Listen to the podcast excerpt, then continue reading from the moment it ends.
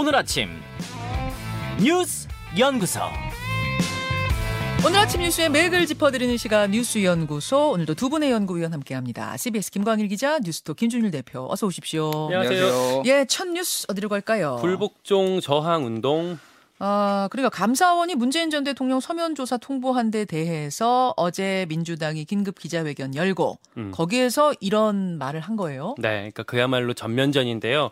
그러니까 그 윤석열 정권 정치 탄압 대책위원회라는 민주당 당내 기구에서 어제 기자회견을 했는데 여기서 위원장을 맡고 있는 박범계 의원이 범국민적 불복종 저항 운동을 제안한다 이렇게 했습니다. 음. 뭐 거창하게 일단 이름을 얘기를 했는데 내용은 아직은 좀 빈약한 것 같아요. 그 일환으로 일단 1인 시위부터 시작한다고 합니다. 오늘부터 출근 시간에 감사원 앞에서 시위를 하고요. 뭐 오늘 송갑석 의원, 내일 박범계 의원, 모레 김영배 의원 이렇게 어, 릴레이로 이어간다고 하고 어, 오늘 아침에 보면은 국회에서 동시에 그러니까 9시에 의원총회를 열어요. 예. 여기에 이재명 대표도 같이 참석을 한다고 하니까 발언 수위가 어떻게 나올지 일단 주목을 같이 해봐야 될 것 같습니다. 예. 그리고 감사원을 고발한다고 했거든요. 음. 그러니까 직권 남용 혐의로 공수처에 고발한다고 하는데 논리는 뭐 일단 전직 대통령은 이제 그걸 그 직무를 잘 수행했느냐 이거는 감찰 대상이 아니다. 그리고 특정 감사하는 건데 감사위원회의 의결을 안 거쳤다 뭐 이렇게 주장하면서 고발한다라고 얘기를 했고요. 예. 어제 또 비슷한 시간에 초금회라고 그 청와대 출신 의원들 모임이 있거든요. 그렇죠. 기자회견을 같이 했는데 어, 어제 우리 아침에 전해드렸던 것 같아요. 문재인 전 대통령이 감사원 그 서면조사 송보 온대에 대해서 뭐 불쾌감을 표현했다라고 했는데 좀 더 구체적으로 공식 브리핑을 했습니다. 네. 대단히 무례한 짓이다라고 말했다고 그 문재인 전 대통령 복심인 윤건영 의원이 어제 발표를 했습니다. 대단히 무례한 짓. 저는 이게 이제 문재인 대통령 발언을 듣고 윤건영 의원이 어 약간 뭐 의역한 게 아닌가 생각했는데 그게 아니고 무례한 짓 이라고 음. 딱 그렇게 표현을 해라. 네. 발표를 해라. 네. 이렇게 문 대통령이 얘기를 했다는 거예요. 네, 그랬겠죠. 그러지 않고서 어제 이렇게 공식적으로 브리핑하기 어려웠을 거고 윤건영 의원 같은 경우는 뭐 자주 저 평산마을 드나들면서 접촉을 하고 있으니까 어 뭐 어느 정도 신뢰성을 갖고 우리가 들을 수 있을 것 같고요. 어제 또 하나가 그 구체적인 상황이 나왔어요. 서면 통보를 감사원이 평산마을에 어떻게 했는지를 이제 민주당이랑 그 감사원이 각각의 좀 발표를 해서 그 드러났는데 종합을 해보면 예. 지난주 수요일 28일 날 감사원이 평산마을 비서실에 전화로 질문서를 저 방문해서 전달하겠다라고 통보를 했고 동시에 이메일도 보냈다고 합니다. 예, 예. 근데 이제 비서실에서는 이틀 뒤에 바로 그거를 반송을 해버렸습니다. 음. 수령을 거부한 거고 그래요. 네, 이런 상황들이 어디 있습니다. 감사원에서는 이렇게 전직 대통령한테 서면 조사 요구한 사례가 많다 이런 음. 입장인 거죠. 그러니까 뭐 노태우, 김영삼, 이명박, 박근혜 전 대통령한테 각각 서면 조사 요구를 다 했었다. 그리고 이 중에서 노태우, 김영삼 전 대통령 같은 경우는 질문서에 답도 다 보냈다라고 어떤 뭐그 어, 명분을 좀 어제 들어서 설명을 했습니다. 이명박, 박근혜 전 대통령은 서면 조사 요청했지만 답변 안 했고. 예. 노태우, 김영삼 두 전직 대통령은 질문서에 답했다. 이런 얘기고. 네. 국민의힘에서는 성역이 있을 수 없다. 또 이제 이런 입장인 거고요. 네, 뭐, 뭐 대통령이라고 해서 뭐 그 우리가 성역이냐 다 충분히 조사해야 되는 거다라고 정진석 비대위원장이 얘기하기도 했습니다. 이게 지금 뭐라 그럴까요? 여야의 강대강 대치가 음. 전선이 확대되는 느낌이에요, 김준일 대표. 네. 일단 감사원이 어떤 정쟁 논란의 중심에 섰는데 현재 사안들에 대해서 몇 개 뭐 팩트 체크도 하고 예. 좀 쟁점에 대해서 설명을 드리겠습니다. 일단 아까 전에 이제 대통령 전직 대통령 조사 사례를 이제 얘기를 했잖아요. 예. 감사원에서 밝힌 거거든요. 음흠. 이게 이제 1993년에 당시 이회창 감사원장이 전두환 노태우 두 전직 대통령을 대상으로 감사를 진행. 이거는 김영삼 정부가 반대했습니다. 이거를 반대했는데 감사원장이 이제 진행을 한 거예요. 추진을 한 거였거든요. 네. 근데 그 내용이 뭐였냐면은 율곡 비리, 율곡 비리는 전투기 도입 사업인데 이때 이제 리베이트로 수백억 원이 오갔어요. 그래서 음. 국방부 장관들이 줄줄이 구속이 됐거든요. 노태우 네. 때.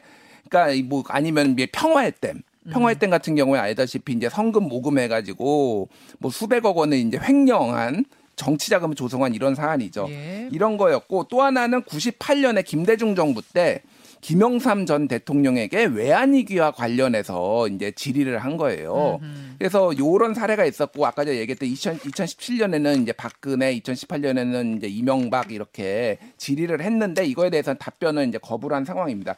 그러면은 이제 이게 이게 뭐냐면은 쉽게 얘기를 하면은 그 야당에서 보기에는 이, 그 문재인 대통령에 대한 이런 요구가 한마디로 전두환 노태우급으로 지금 문재인을 보고 있다 이렇게 받아들이는 거예요. 아, 그런 부분에서 더 불쾌함을 느낀다. 그렇죠. 그러니까 거예요. 특히 이제 율곡 비리 뭐 이런 거는 이미 어느 정도 실체가 다 드러난 상황이었어요. 그래서 음. 최종적으로 어, 대통령한테 이런 확인 그리고 외환위기 같은 경우에도 이게 도대체 어떻게 난 건지를 확인을 해야 되니까 다 조사가 이루어지고 어, 이제 이게 이런 과정이 있었는데 이거는 지금 아직 조사가 제대로 안 이루어졌거든요. 근데 지금- 갑자기 문재인 대통령한테 서면 답변하시오 하는 거, 하는 이런 상황이라니까 이게 이제 사안의 경중이라든지 어떤 절차라든지 이런 거에 대해서 조금 이제 야당에서는 많이 불쾌감을 느낀다라는 거예요. 박지원 서훈 그그 음. 당시 서해 공무원 피격 사건 있을 당시에 박지원 당시 국정원장, 서훈 당시 국가안보실장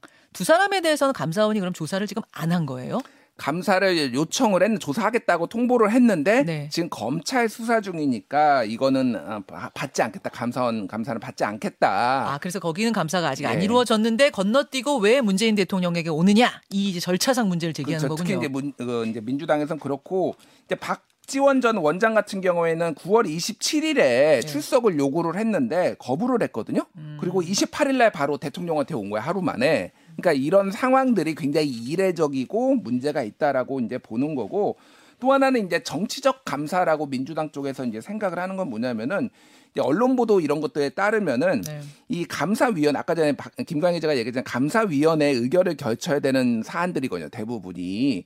근데 감사원에서 국감 전에 중간 조사 결과를 발표를 하려고 했는데 감사위원회 반대로 무산이 됐다라는 거예요. 그러니까 결과를 발표하는 문제랑 감사를 종결하는 문제는 감사위원회에서 승인해야 되는 문제거든요. 예. 그러니까 지금 이 감사는 10월 14일 날 끝납니다. 예. 그런데 10월 14일 이전에 지금 이 즈음에 그러니까 중간 조사 결과를 발표를 하려고 했는데 반대로 무산이 됐어요. 감사위원회 반대로. 그러면 국감 전에 왜 이거를 갑자기 중간 조사를 갑자기 발표를 하느냐? 이거는 국감 물타기 하려는 거 아니냐? 정치적으로 의도가 있다. 이런 이제 의심을 하나가 받는 게 있고 이제 야당에서 특히 문제 삼는 민주당에서 문제 삼는 거는 윤석열 정권 정치 탄압 대책위원회가 발족이 됐는데 여기에서 보면은 이 지금 모든 감사가 다 전 정부와 관련된 것만 다 하고 있다라는 거예요. 이거 지금 뭐 청와대 안보 이 사안과 관련해서 청와대 안보실, 국정원, 국방부, 해양수산부, 해경 등등이 있고 지금 방통위, 뭐 국민권익위 기타 등등 해가지고 전 정부에서 임명한 기관장이 있는 곳에서만 34개가 지금 동시다발적으로 진행되고 있다. 그러니까 이게 지금 예. 민주당 전 정권만 타겟으로 한 거 아니냐라는 음. 게 이제 민주당의 복합적인 반발인 거고 그래서 뭐 공수처에다가 감사원 고발까지 하겠다는 얘기가 그래서 나온 거 군요. 그래서 지금 또 얘기가 나오는 게 왜 현 정부 감사는 안 하느냐. 출범한 지 얼마 안 됐지만은 지금 외교부 같은 데서 국정 난맥상 예를 들면은 뭐 제대로 IRA 감축법 대, 그 인플레이션 감축법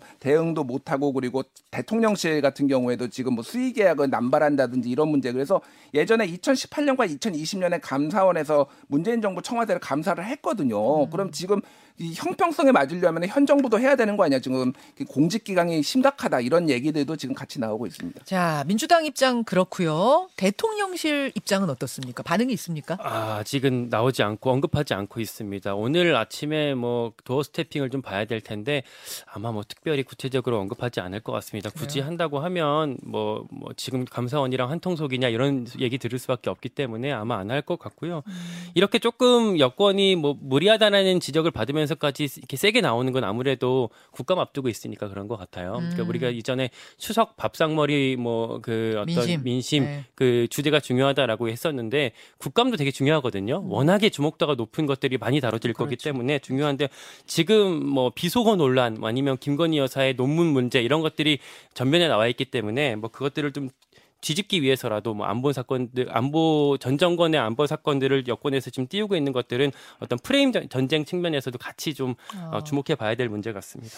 그래요. 오늘 이 이야기는 어제 저 초금회에 고민정 의원 인터뷰는 했었고 오늘은 국민의힘 얘기 좀 들어보겠습니다. 요 사안에 대해서 오선의 중진 조경태 의원 인터뷰 준비를 해보죠. 두 번째로 갑니다. 여가부 폐지 동포청 신설 예, 윤석열 대통령 대선 공약이었던 여가부 여성가족부 폐지 이번에 추진이 되는 건가요? 정부 여당이 지금 막판 조율 중이다 이렇게 알려지고 있습니다. 어, 정부 조직 개편안을 조만간 발표할 예정이라고 해요. 음. 어제 고위 당정, 그러니까 정부, 여당, 대통령실 이제 가- 같이 모여서 이제 하는 협의회에서 어, 논의했다고 하거든요. 의견 조율이 거의 된 상황이고 어, 조속한 시일 내에 행안부에서 발표할 예정이다라고 양금희 국민의힘 수석 대변인이 어제 어, 얘기를 했고요. 예. 이번 주 중에 그, 그 법안을 발의한다라는 얘기도 있습니다. 여가부 폐지 말고도 뭐가 좀 더 있는 것 같은데요. 아, 재외동포청을 설립하고 또 국가보훈처를 보훈부로 승격하는 내용들이 지금 담길 걸로 점- 예상이 되고 있고요. 예. 또 논의 중인 게 뭐 이민청, 우주항공청을 신설하는 문제, 그리고 보건복지부를 보, 보건부랑 복지부로 분리하는 안 이런 것들이 지금 어. 검토가 되고 있다고 하고요. 예. 방통위를 개편하는 논의도 논의 뭐 얘기가 나왔었는데 요거는 좀 논의에서 좀 빠졌다라고 얘기가 나오고 있습니다. 어. 이 중에서 제일 핵심이 아마 여가부일 텐데 기억하실까 모르겠어요. 대선 때 윤석열 후보 지지율이 제일 많이 떨어졌을 때 이제 여가부 폐지를 먼저 꺼내 들었고 그 다음에 이걸로 드라이브 걸어서 지지율 좀 올린 다음에 아, 좀 중도층을 포섭하는 전략들로 이렇게 갔었던 걸 기억하실지 예. 모르겠어요. 근데 최근에 보면 이것 좀 비슷한 모습인 것 같은 게 20, 20대 지지율이 지난주에 70, 그 9%가 나왔거든요. 20대가. 네, 한국갤럽이 뭐 화요일에서 목요일까지 예, 4일간 예. 조사했던 거에서 9%가 나왔는데 그러다 보니까 여가부 폐지로 지금 어 20대 지지율 좀 복원하고 20대 특히 남성 지지율. 예. 어. 어, 어 그리고 나서 일단 그것들 그 20대와 보수층을 잡는 그 전략을 먼저 쓸려 어, 쓰는 거다. 라- 이렇게 이런 것들을 기대한다라는 말들이 그 국민의힘 안에서 나오고 있습니다. 근데 예. 다만 그때랑은 좀 다른 게 지금 이준석 전 대표를 좀 쫓아내고 하는 상황이기 때문에 얼마나 이게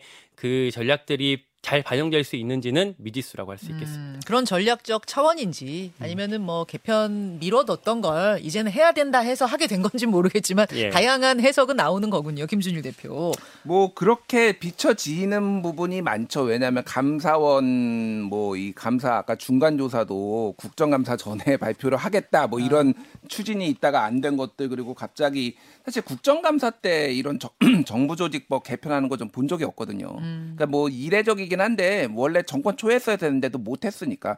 근데 중요한 예, 예. 그때 이제 음. 못했던 이유가 손을 못 댔던 이유가 지방선거 있어서 지방선거 전에 뭐 이런 거 하면 찬반 논란 있고 이런 건 하지 말자 사실 그런 게 좀 있었던 거잖아요. 그렇죠. 예. 지금은 대통령 지지율이 상당히 하락한 상태인데 힘을 받기 어려운데 또 이거 추진하면은 그때랑 비슷하게 또 되는 거 아니에요? 그러니까 외교 참사 무간지옥에서 빠져나오기 나오기 위해서 안간힘을 쓰고 있다 뭐 이런 해석도 있어요. 그러니까 이런 것들이 이제 쟁점이 되면은 조금 잊혀질 수가 있으니까.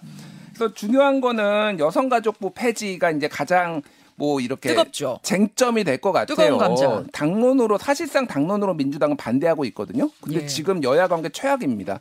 정부 이 조직법 개편에 협조를 할지 미지수예요. 그러면은, 그러면은 힘을 받을 수는 없을지라도 뭐 음. 이슈로 이슈를 덮는다 이런 이런 분위기가 감지되기도 하네요. 그러면은 이제 뭐냐 이제 발목 잡기 한다. 여당에서는 야당에 대해서 이런 이제 공격을 할 테고 그래서 좀뭐 여성가족부 폐지를 제외하고 뭐 나머지를 할 수 하는 건지 뭐 그런 것들은 이제 여야 간 협상을 좀 봐야 될 것 같고요. 예. 어저께 이제 고위 당정협의회에서 나온 게 이제 택시 요금, 그러니까 택시와 관련해서 심야 택시 안 잡히는 거 대안을 좀몇개 내놨어요. 네.